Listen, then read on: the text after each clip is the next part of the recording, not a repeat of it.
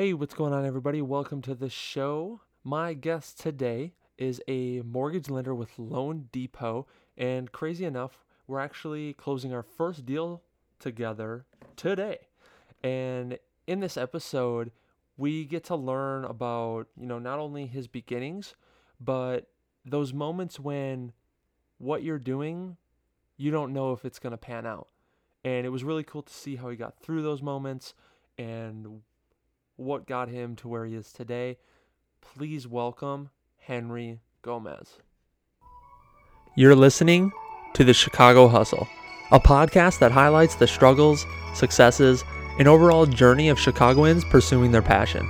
My name's Edward Terrace, and I'm a Chicago real estate broker that focuses on understanding the rental and sales market to facilitate the sale of property, along with providing my clients a roadmap to one of the biggest necessities of life a place to call home and I'm sitting down with our neighbors to learn about their process, the lessons they've learned, and how they're making an impact.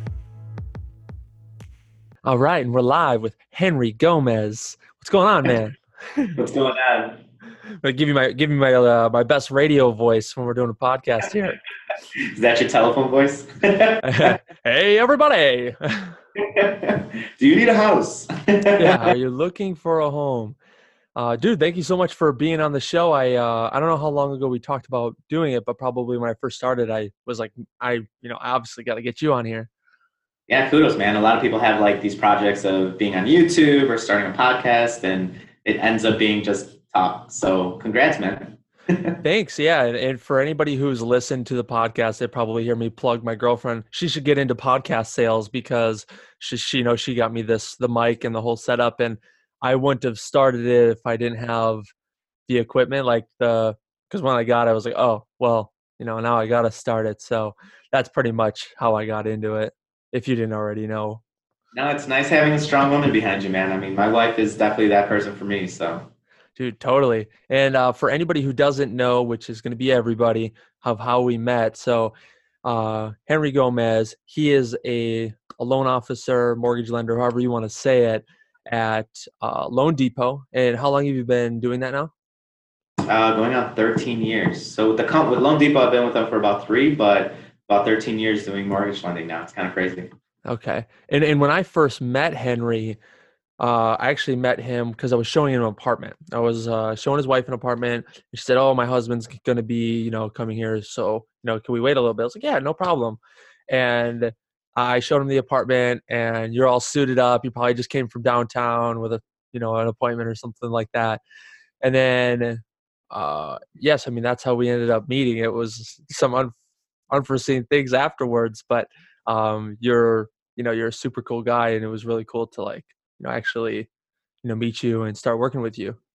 And I love the the little humbleness with you. I mean, honestly, look, I like numbers. Obviously, I'm in real estate for like 13 years, but when it comes to a decision me and my wife are going to make, she's usually the one that leads the way because she loves doing a lot of research. So um, I usually like going with my network. She does a ton of research. So she ran into you.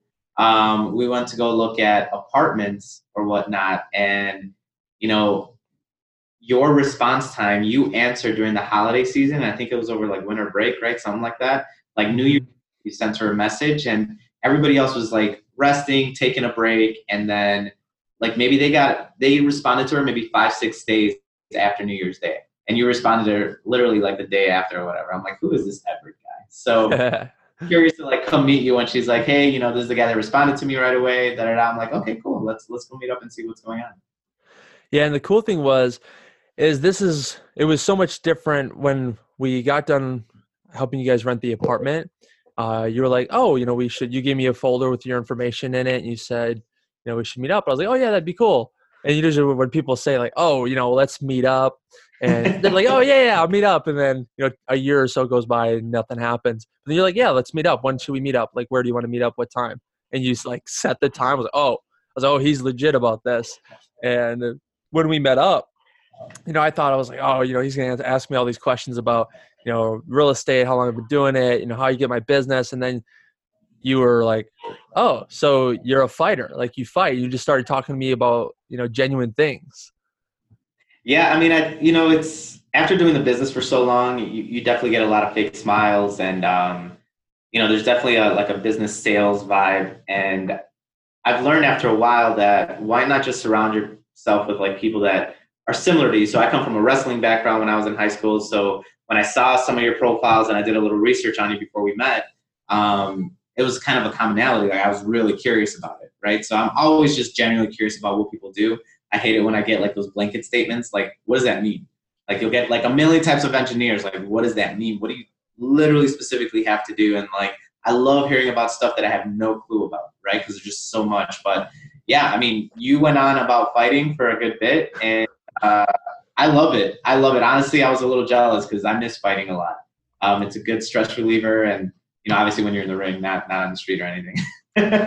yeah, you know, it's funny. I was I talked about that with my girlfriend a couple days ago. I said, you know what fighting's like?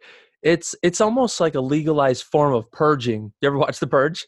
yeah. Yep. yep. Yep. And no, I mean, that, that's when I wrestled. That was the thing, like stress at home or whatever the situation was going. Like I felt bad for my opponent. I'm like, I'm gonna let it out all on you. It has nothing to do with you, but you're gonna get the the end of it. And it yeah. was therapeutic, really, honestly. So. How long did you wrestle? Did you wrestle? Did you do it through high school? Uh, middle school and high school. Um, I got lucky in high school that I wrestled with uh, like people who qualified for state. Actually, a state champion, uh, David Martinez. Shout out. Uh, he was really good, um, and that actually sharpened my skills. Um, and again, you know, it's it's funny how now it's the same thing, right? Like, who are you going to be with to help sharpen your skills and moving forward? But wrestling was just fun for me, man, and it just taught me on like if I worked hard, I would see the results, right? Like anything, as long as you work hard for it, you'll you'll get there. So it was a lot of fun. I loved it. It was my favorite sport. And now you, because uh, when when I, I, was talking to your your wife, she's like, "Oh yeah, we kind of want to be close to lake because he likes to run." But now you do like long distance running, or I mean, super long, right? well, I started doing. How do I put it? So I went to college in, in Madison. So obviously, it's known a party school. And when I graduated, uh, still was kind of on a party mode and working a ton. So I've had really successful years uh, at Chase Bank and uh, did well, was making good income, and I hit my target of, of making a certain dollar amount, but I still wasn't happy. Like my body didn't feel that great. Um, I had tackled like a half marathon, 5Ks, and just kind of dabbled into it. And I'm like, what do I, what am I going to do to like really create a shift? I understood that I wanted more by the time I was 30. So, and I was 27 at the time. So I quit drinking for a year um, or partying um, as much as I was. And it caught my friends off guard because they didn't believe me. Uh, and I bought actually this bike behind me. It was a, I spent a thousand dollars on it.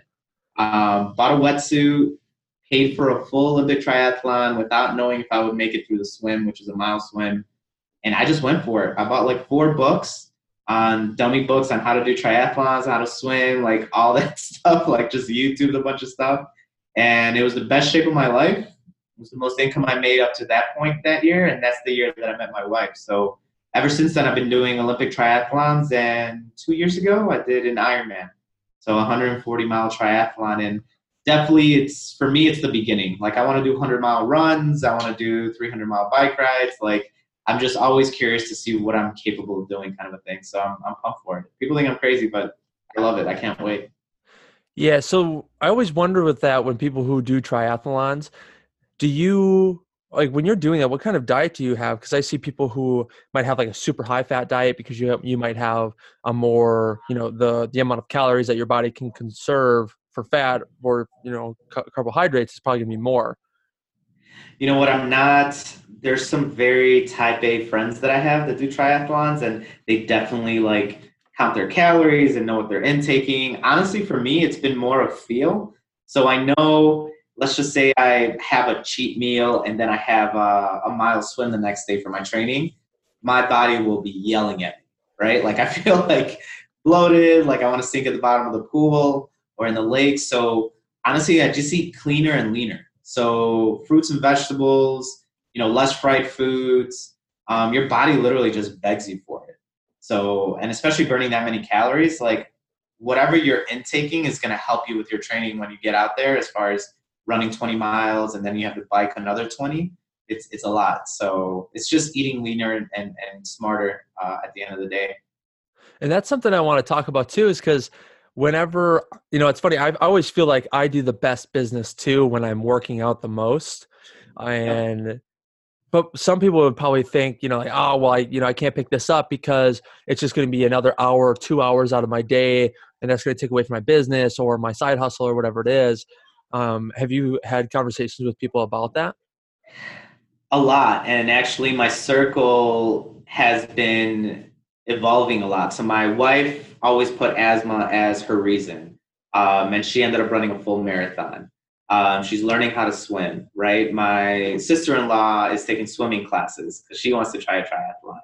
Um, one of my buddies also saw the whole triathlon scene and he's doing his second or third one already so it's it's been fun to watch. Like even just one of my friends, um, he lost 108 pounds in the last wow. eight.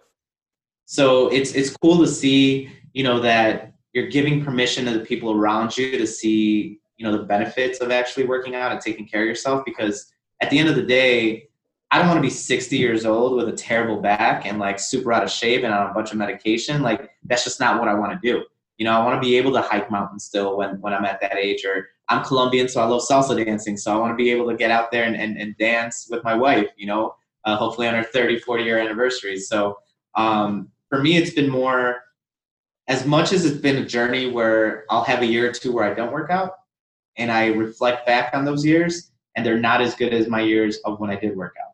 And, and by working out, I mean, for me specifically, I need to be aiming for a certain race, so a triathlon, a marathon, or something, in order for me to be focused because if I just say I'm going to work out, nothing happens. Like it's just super inconsistent. I, I don't really get to where I need to be. So it's been the best years since my mid to late 20s uh, when I've been racing, and it's reflected in my business and my personal life. And again, to remind you, that's when I met my wife, right? So it's kind of crazy, you know. Did, did you meet her through it somehow, or it was just like during that chain of events? No, it was I met her four years prior, just once for like a few minutes, and then I met her four years later. But when I met her, when I reconnected with her, I was at the top of my game. Like, you know, super healthy, fit. I did an, a Tough Mudder that year and a full Olympic tri. That was my first Olympic tri. Uh, best year in the business. So, like, I literally was hitting all the squares uh, that year. So she met me on my top of my game. So, I mean, you know, confidence, I'm sure, is what people see. And I saw a lot of confidence in her. So that's why we ended up connecting. So, yeah. You know, it's funny. I was actually thinking about that the, this morning is, you know, when it comes to, you know, relationships, I'm sure that, you know, the confidence and the momentum and uh, that type of personality can definitely be, you know, appealing to, well, I mean, anybody. Yeah, I mean, you know what? It's it's funny, and I'll I'll, I'll admit. So this year, um, had some big goals, right? Like paying off my debt. Uh, so as of last Friday, I'm 100% debt free, which is exciting. Dude, congrats. Uh, me and my wife are just super excited about that because that's just gonna give us the opportunity to do what we want, right? And chase after what we actually want to do. Um, but the interesting part again is is is the journey. I can't tell you that I've raced every single year. I can't tell you that I've been 100% healthy since I've been 27 it's been like on and off. Like this year, I've been nothing but work, work, work to pay off like thirty thousand dollars worth of debt, right? Um, which is great. And I've been working twelve to fifteen hour days. You know, some days more than others, and I haven't been working out. So what does that mean? I'm not in shape right now. At least not in the shape that I'm used to. So yeah, I'm going back to it. My wife actually just signed up for a half uh, marathon so I'm thinking about go ahead and signing up for that. So it's a tough balance. You know, we all have ambitions. We all have this hunger to do more, but we have to remember that that balance or just being healthy uh, is just a huge part of it. You don't have to let that go in order for you to be successful or be hungry or, or do more. You know, and at times we get away from it just because we're seeing success in the workforce. So we kind of stray away from, you know, what's important as far as like taking care of your health and yourself. So yeah, I think it's always important to the I I forget what the saying is specifically, but it's something as you know, don't stop doing what got you here, essentially. Yeah, it's tough to be consistent, right? And especially with so much stuff and static and like distractions coming at you. Like you can go on like Instagram and YouTube and you listen to all this motivational stuff and it's like, oh no, you should meditate for an hour a day and 10 minutes a day. And eat this, do that. And it's just like, wait, wait, wait, wait. Let me just kind of tick away at what's worked for me and then build on that instead of substitute what's worked for me, do a bunch of other things, not knowing if it's going to work for you. Um, so it's hard to kind of get your focus. And now that I'm 35, uh, that's what I'm aiming towards, just saying no to more things and just staying focused to those pillars that, that help. So. Yeah, it's, uh, and, uh, I'm, you know, younger than yourself, but the, the longer that I've been in real estate and, you know, working on my business, it was just, it was like, okay, I've got to be able to say no to these people and I've got to be able to be selfish. And it's so that's probably the toughest thing. And I mean, how do you deal with that when you have so many things going on? Is it something that you you still struggle with, or like how's that? I definitely still struggle with it. Um, you know, it's hard not to be a yes man or yes woman, right? Uh, everybody wants your attention, especially when you're kind of like on your game. I feel like that's even when more people want your attention. You know, so like just as an example, just even just yesterday, I had a really good friend of mine. We kind of like um, elevate each other in different ways, right? He's an entrepreneur, whatnot. He's like, hey, do you want to grab coffee tomorrow at noon? So we were doing this podcast. This was like 10 o'clock at night. I'm like, yeah, that sounds good. I look at my calendar in the morning. I'm like, yeah, that's not going to happen. That's going to be me. Even if I have like did this podcast, let's just say I left like 10 minutes early, went to go meet up with him, then came back to the office. That would have messed up my whole momentum of my day. So you know, I, I, replied right back to him like, "Hey, it's too much. I can't jam this in right now, but let's figure out another day and put it on the calendar that works for us." So, you know, sometimes it's not necessarily saying no, but no right now, and it's taking ownership of your time, and that's the hard part. You know, like your time does matter, and it's hard to respect your time sometimes when you're also like out there trying to get business and stuff. But you just need to maybe lay out other options of when you can do that, when you can meet up, what time you can actually do it and not feel bad if it doesn't always fit their schedule kind of a thing so. that's a good point because i've, I've never actually really thought of it that way as because it's for me it always seems so cut and dry like uh, yes i can or no i can't um, yep. but no that, that's yeah, a good it point it doesn't have to be that way and people respect that like they know that you're busy or not you know what i mean? So if you're busy it's not a it's not a bad thing. Obviously if you do it within a certain time frame you don't want to be like hey i'll meet you next month or whatever. So um, but you know that's that's what you're doing when you're building so. No, totally. And and when you talk about you know your time being so important i mean and then along with you working 15 hour days because i, I get emails from you at i feel like the most random times of like 11 like 11 o'clock uh, 1 a.m like did this guy just get home what's going on with this guy is that like tell me how that works well, you know, it's it's interesting because like some days, uh, you know, I'll be honest, like I'm going so hard, and sometimes I'll need a half day off or you know a full day off. I mean, we all need you know some time to decompress, and I'll just pick it up at like two o'clock in the afternoon. So then I run through two in the morning sometimes. They're off days, like I don't always do that. I mean, I have a wife now who's like always on me, like go to bed, you know, like I can't go to sleep or whatever. So um, I aim to not do that too often, but you know, I have to keep up with leads, my business, you know, my health, my calendar, my schedule. You know, I can't fall behind it because the more I, I, I stay behind, you know, the more I have to catch up on. So, but yeah, I used to do that more. I used to do that more when I was single. When I started in the business, two, three in the morning. Yeah, it was nuts. Like I, I just went really hard, and and that's the year that you know I made good income so I also like went out and kind of celebrated, uh, but I didn't have anything to show for it. So I was just like, I need to change. Like working hard and not learning how to work a little smart is just not not as fun. So.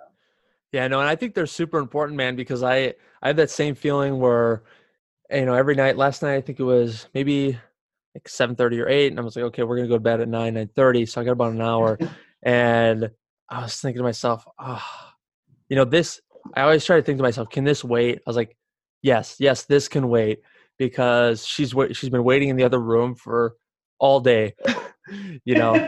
and uh, so I think it's important, you know, to have well, you know, obviously somebody in your life because you're. I think when you have time designated for people, you won't let that time that, or that work expand to the amount of time that you have. Yeah, and I think uh, my wife definitely is the reason that I probably get more sleep. A hundred percent. Like I, I know I'd probably be going a lot harder um, if it weren't for her. And and it's one of those where I made a decision to be in a relationship.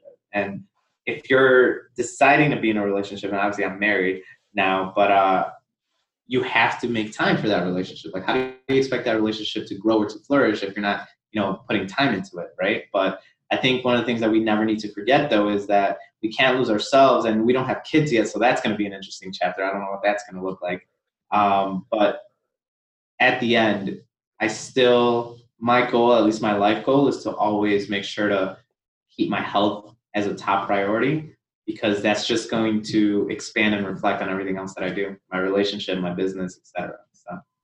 so what does your routine look like? I mean, from the time you wake up with your business, like what what does it look step by step? Because I think when people think about a mortgage lender, they're probably like, I, I don't know what they do all day. So I'm a morning workout guy. So I typically like working out around like five, six in the morning. Uh, that's typically my go-to. Uh, after that, I will make a cup of coffee. I'll sneak in about 20 to 30 minutes of reading. So I'll either read either a chapter or two. Uh, do a little bit of journaling. Um, another like five, 10 minutes.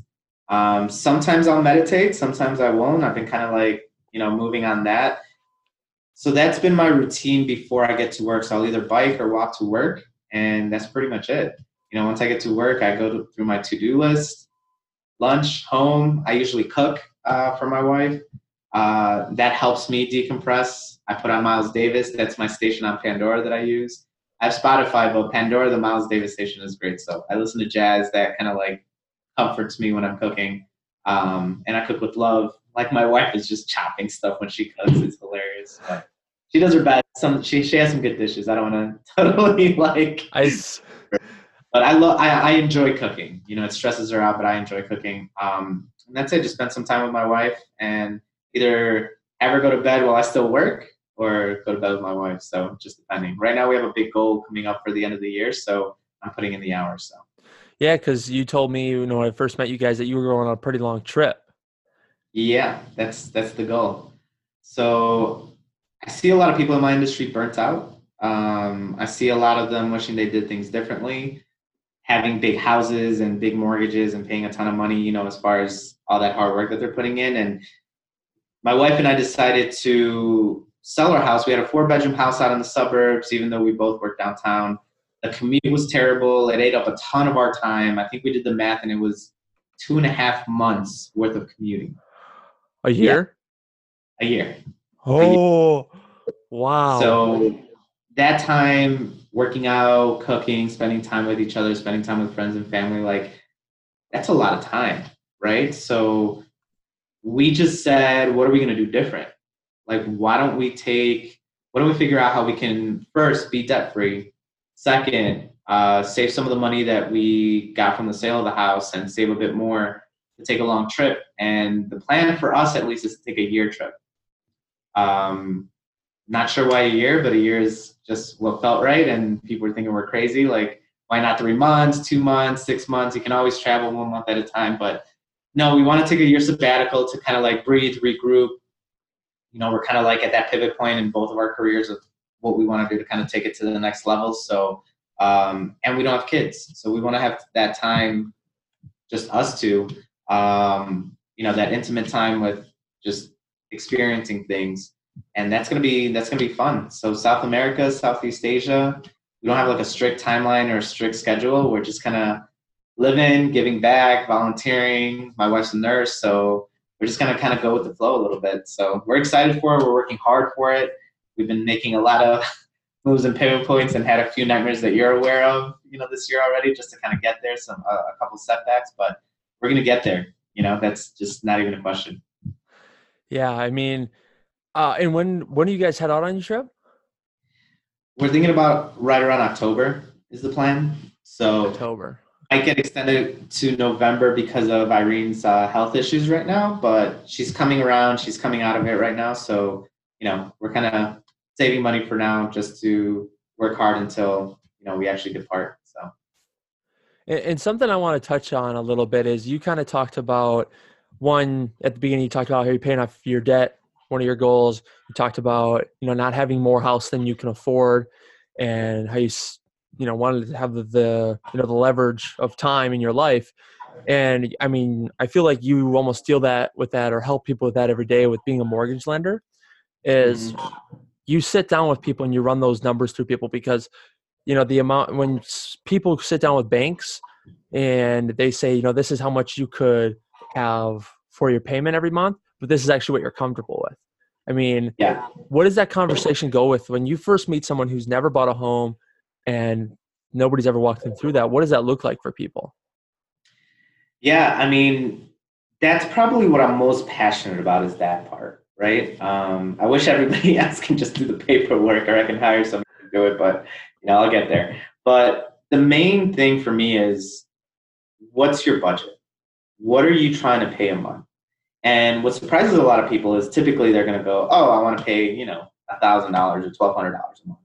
oh, okay, you want a $130,000 place. They're like, what? No, I'm looking at homes at like 250 I'm like, how are we paying $1,200? That's not, you know, so it's kind of like a come to Jesus moment where I break it down of what they can afford or what it means to reach a certain point, right? And then after I kind of go through that and I sit with them and I go through their credit, their income, you know, what they have saved, and key things saved is, is a big part, and I'll come back to it, is I will also give them my opinion of where I think their budget should be, right? So I aim anywhere between like 25 to 35% of their income. Now, one of the things that people don't realize is that, at least on the mortgage side, which is crazy, is that we base it, if you're a W 2 employee or you get, you know, pay stubs, we base it based on gross income. How many people out there know that they get to keep 100% of their check? Nobody does, right? taxes, 401k contributions, etc. So people need to think about that, you know, as far as their take home. So if I'm keeping you between 25 to 30% or 35, it's for your benefit because I don't want most of your paycheck to go to your house. Like that's house support. I'm sure they want to pay off some of their debt, their cars. They want to go on vacation with their family not put it on credit cards. That's kind of the goal. And I think I'm so passionate about that just because I've made those mistakes. I've gone on vacation on credit cards. I racked up 17,000 in credit cards, paid it off, racked it up again, paid it off. So it's, you know, why are we working so hard to be in that trap? You know, and remind people this is your first home. If you get a promotion, if, if you save more, you know, if your if your house builds equity so that you can use some of that money to buy another house, the one you want, be patient with it. Be patient with that process. Nobody's gonna pay your bills I'm not going to pay it. You, as the realtor, you're not going to pay it. Your mom's not going to pay it. You have to pay your bills every month. So people really need to be honest with themselves, and I think a lot of people don't want to be. You know, that's kind of the world we're in, but I'm okay with that. You know, as long as I'm clear of where I stand, people kind of respect and that was the thing is when we were working with the buyers that we have that are closing next week was when I first met with them I felt like we were so far away. I felt like we were a year out from what they the conversation I was I was having with them. And I just told them I was like, listen, you gotta talk to Henry. There's like a lot of information that I just can't express to you that he's gonna be able to. And then you guys got done with that appointment and they're like, Yeah, we're good to go. We talked to Henry, like we're all set. And we start looking at homes next week. I was like, What? I was like, I was talking to you oh, last week. You were not ready. You were like a year out and now you're ready to go. Like, what happened in that meeting? You don't have to obviously don't say their names or whatever, but like, what took them well, from? If, if the the way that I kind of got them a little bit centered is that they have their their goal, right? I never want to kill somebody's dream because it's amazing to me some of the people that have certain goals. If you set a certain time frame, or at least like if you give them homework, and when they actually do it, it's amazing to see them do it. Like you'll push yourself if you know what carrot you're chasing right? So with them, they had an idea of where they wanted to be, but they also had to understand where they were. And one of the things that I didn't want them to sacrifice because they were thinking about buying a property twice as much is actually more expensive, right? As far as what they're buying now, is they were they would have to dip into the retirement account. I have dipped into my retirement accounts in the past, you know, and it's not the best thing to do, right? You, people don't really realize that Social Security, if it's even going to be here by the time I retire, you know it's not going to cover much as far as expenses you need to build that so you don't have to worry about it how many times do you go to walmart or you go to jewel and you see like older people at the cash register or helping you bag your food like I'm sure they don't want to be there. I'm sure something happened or they didn't pay attention to their retirement account where they could have done things differently. I don't want that for first time home buyers. I don't want to lead people in that way. So I told them with what you have, so you can fit your budget, this is where you should aim for. Now, I didn't take away the dream of that bigger building because, in my opinion, we're due for a recession in the next year, year and a half, and that's everybody, right? Not just my opinion. I didn't come up with that, but the market is talking, and that will happen. And I'm like, look, in the near future, you guys can rent that condo out, you know, use it for your time being if you want to, save, save, save. You use both of your income so you can buy your dream building that you want, and you'll be prepared. You'll have money saved. You don't have to dip into your retirement. It'll be within budget, and you'll get a taste of what homeownership looks like with the condo. Because owning your own building is a whole other thing. You need to have not just money to buy it, but to maintain it.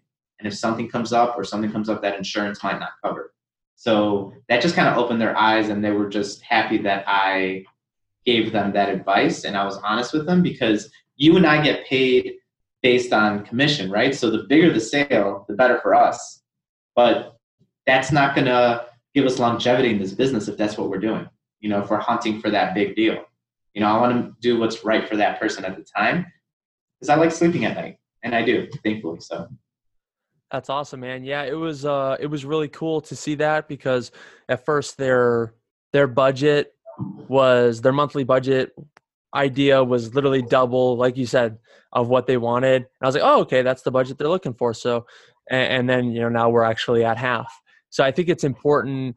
Um, I think anytime somebody's working with somebody who you know might be working off of commission, they might be thinking, you know, is did this does this person have the best interest for myself? So I think when you're able to sit down with somebody and be face to face and be like, hey, this is you know, we should probably go a little bit less so we can save you this money. People are probably like, oh, this guy does have my best interest. Yeah, and again, it's it's a tough thing to kind of really keep a good. Um, you really have to keep asking a lot of good questions, right? And you really have to dig deep because I've also run into people where I didn't think it was the best situation for them, and I told them what they needed to get there, and then they just gave me a very like direct look into my eyes, like I can make that happen. I'm like, okay, you know what you need. And they actually get it done. You know, it might take them six months to get there or a year to get there. I had somebody, uh, took them, I, I was working with them two years, two years, and they bought their multi unit. And they just referred me their tenant and they just bought their first house. So it's just funny when, again, you take care of people and you do what's right for them, how it just literally just pays dividends at the end of the day. You know what I mean? Karma. I'm definitely all about karma. So I'm trying to keep it on my good side you know, it's it's funny as I saw this quote from Warren Buffett the other day, and they were like, "Oh, hey Warren, why doesn't everybody just do what you do?" And he said, "Nobody wants to get rich slowly." Nope. patience. Nobody has patience. I didn't have patience. I, I still struggle with patience, you know, because we want everything like right now. But um, I just now maybe again maybe it comes with age, but I'm just chipping away at it. You know and i'll give you an example too just like yesterday just a small thing right? Like we our car needs new tires. My wife went to go do an oil change and they're like oh yeah it's only going to cost a thousand dollars to like switch all four great michelin tires or whatever. And i'm like let's do our homework. Let's figure out you know what are the best tires for our car. I don't think we need to be paying a thousand. She wanted me to make a decision right then and there i'm like no let's be thorough and this is not me right i'm usually like let's go do marathons and jump out of do a bunch of stuff. But like now that I've actually paid off all my debt and have a little bit more respect for my money and my time, I'm just like, let's do our homework. Our tires will be fine until we. I'll probably get them by the end of this week, but I just didn't want to jump the gun. So, and that goes with everything: getting in shape, your business. Nobody is willing to put in the patience and the hard work to kind of get the actual result you want. Everybody wants a shortcut. Everyone wants to get rich now, and it just doesn't work that way you know? Because if anybody that's not in our industry, or maybe they will, but I mean, if you told somebody, yeah, it took me two years to make that, because, and that's what people think. They're like, oh, you made this this huge commission check, and it's like, how long did it take you? Uh, it took me two years. like nobody, nobody would would think to spending that amount of time on it. Yep, yep, nobody. And again, like some it might be a year, some might be three years, depending on like what your network is. Like, you know, one of the things with people in our industry and you know, with Latinos, we're first generation, so we don't always have, you know, the wealthy aunt or uncle or you know the other people in our circles that we might be able to tap into where they might get that first big commission check in, in the first couple months. Good for them right? I'm, I'm happy for them. Um, the other people that actually like lean in and do like the day to day and build up for getting that big commission in two years you know that's that's sometimes it takes three sometimes it takes four you didn't realize your friendship of eight years actually helped you like kind of get to where you need to get to but yeah people don't have the patience for it um, everything is instant gratification. Maybe that's the way we're kind of being conditioned for that, you know. So it's it's it's interesting. I don't want to wait for a cab. I want it to come to my feet. There's Uber and Lyft. You know. Now there's crazy scooters now in the West. Yeah. You know what? Now I don't even want to pay. You know Uber Lyft. I just want to scoot to work, nuts, and pay three dollars. You know. Um, I can see myself building on that, but on the back end, you know, the hard part is my dad's a cab driver for 25, almost 30 years. Now he's going, oh, great. Now that's going to slice into even more of the business uh, on my end because there's less people that are going to be hailing a cab or whatnot because they're going to be on scooters, Ubers, Lyfts, or what or whatnot. So we always have to be like educating ourselves, evolving, trying to stay ahead of the times, like you're doing right now with this podcast. Um, I think that's super smart, and we got to keep doing that. Totally. So when you you talk about those years of just getting started, I mean, what yeah. what did that look like for you? Because you were in college. Um, I mean, what? It, I mean, I'm assuming you were didn't go to college for know, becoming a. You know, that's not something you go to college for. No. Um. So I was a double lit major. I should have been a business major, but again, I socialized a little more in UW than I should have. Uh, came out, got my real estate license, and that was 07, 08. So it was the biggest recession we've ever had. I didn't have a book of business. Um, my student loans were about to come due after six months, and I'm like, I need a real job. So I got a job at an online university, American Intercontinental University. And they had two, three months of training. They had a salary and everything. I'm like, okay, this is good to kind of get started. And uh, they gave me a headset, and I was cold calling all day. I literally wanted to jump out the window. I was like, this is terrible. But I had to dial every day hang up dial hang up dial so if anything that also it's funny how things are how life is like that helped me not be you know apprehensive with actually picking up the phone. Um, i opened up a savings account at a chase bank. Um, banking or being in real estate is always what i wanted to do and then i happened to be chase and i sent them my resume and they hired me. You know i got investment licenses i was a banker for about a year and a half. Um, so i learned a lot about investments, retirement planning, you know, car loans, credit cards, personal accounts like IRAs, all sorts of financial language that again became very helpful for when I came back to real estate. Um, I want to say 2009 full time. I got promoted to being a loan officer with Chase. Uh, then I started working with private clients, worked in a Spanish neighborhood. That was my first branch in Six Corners, Milwaukee and Cicero. So shout out to my Six Corners people. Um, but when I started, and again, this is not much experience in, in real estate. I was so stressed because I didn't, you can't memorize all the guidelines. There's just so much going on, especially during the recession. There's so many new rules and, you know, overlays that the bank had of what kind of loans that they wanted because they got their hands slapped a little bit. Um, I didn't know if I could do it. I had families' homes in my hands and I was stressed. And I remember I called my dad and I'm like, Dad, I don't, I don't know if I can do this. This is just too stressful. Things are not panning out. I was getting loans like declined. And my dad goes, Son, by your age, I had two kids. And I didn't know barely any English because my parents were immigrants from Colombia. Uh, I decided to drive a cab, and I had just enough money the first day to pay the rent for the cab because he didn't own it. And I only had 20 bucks left over. Then I had 30 bucks left over and how he chipped away until he started having a, a few more dollars and he finally like got it. He's like, you speak English, you have a college education, you're bilingual, you'll figure it out.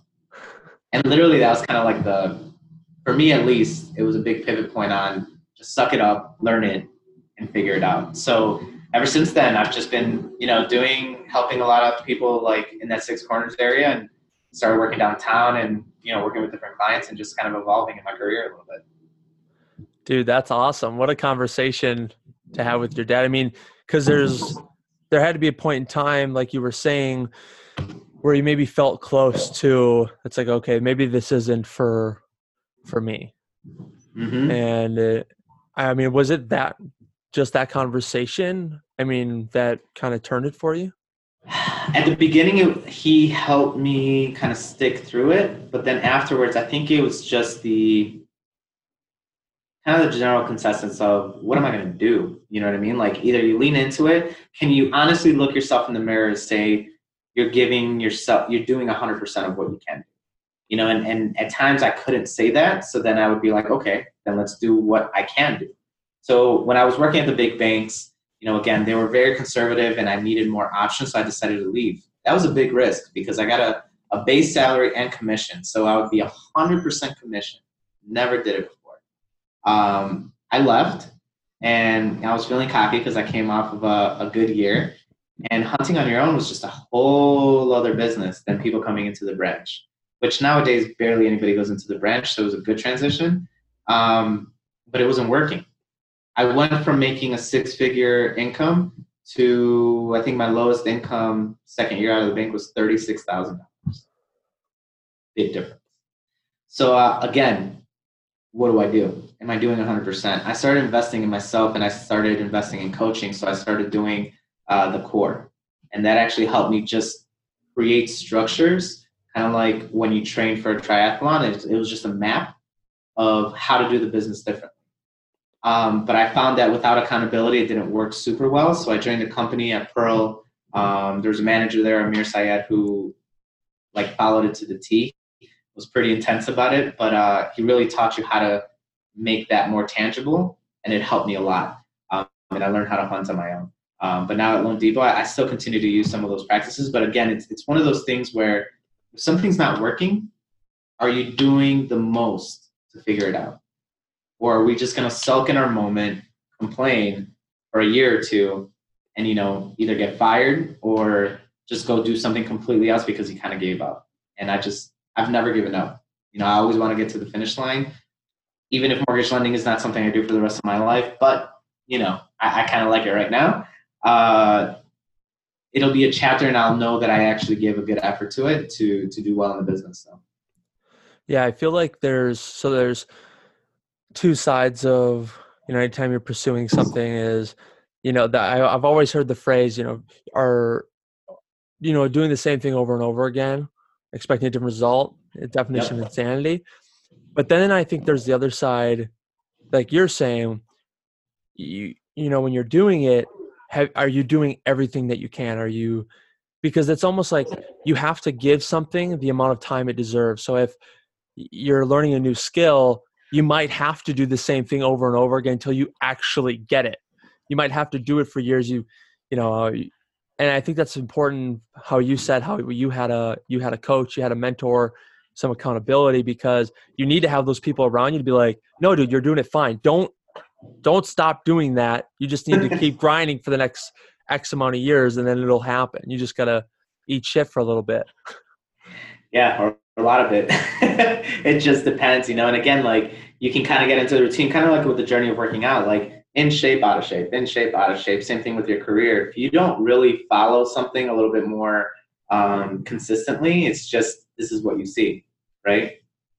And now, like as I've been getting older, this has been getting less wavy, right? As I'm kind of like narrowing in on what I actually want to do, and hopefully it'll be a, a different trajectory. But you know, it's it's being malleable, being flexible, like figuring out how you're going to actually approach certain things.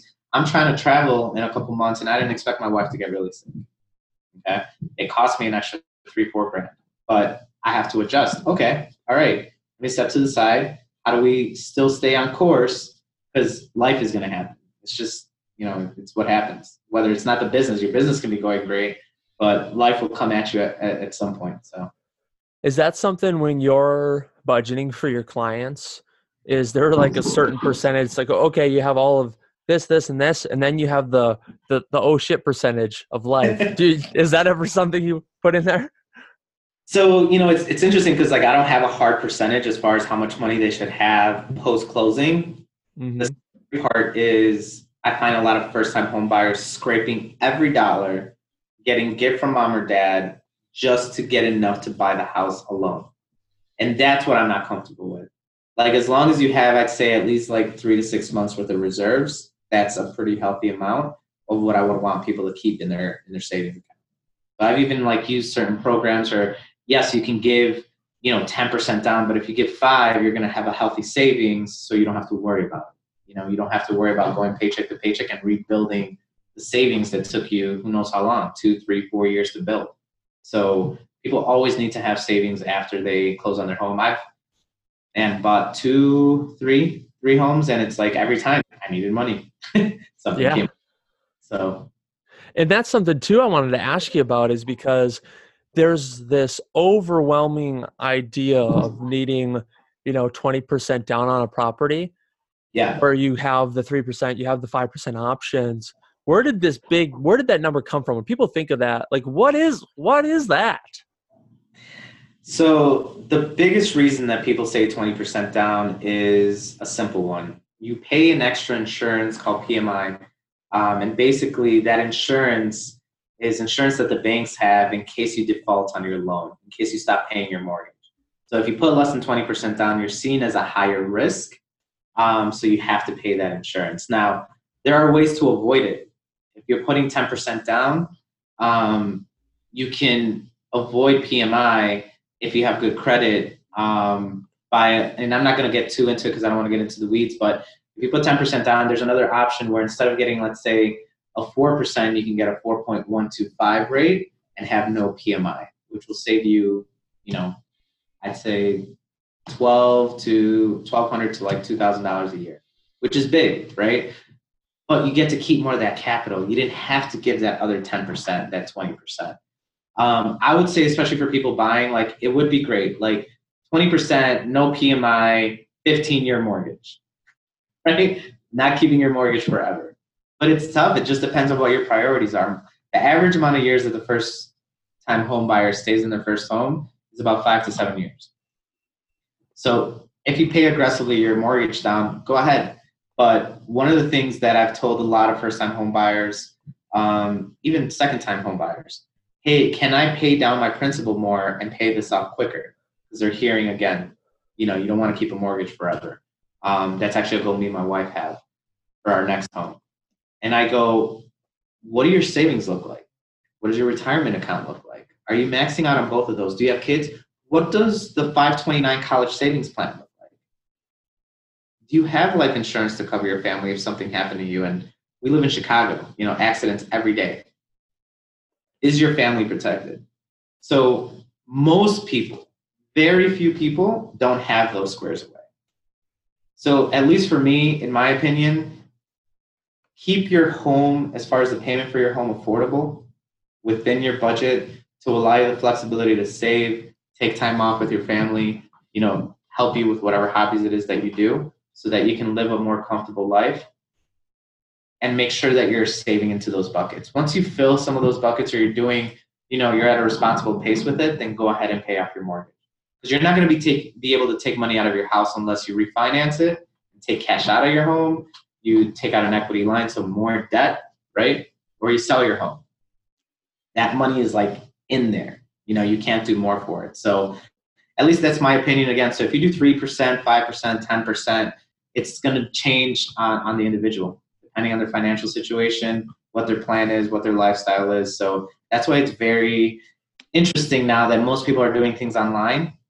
And maybe that's why the stats are so high that people are like over 60% uh, they kind of uh, what is it resentful of actually buying their home the way they did.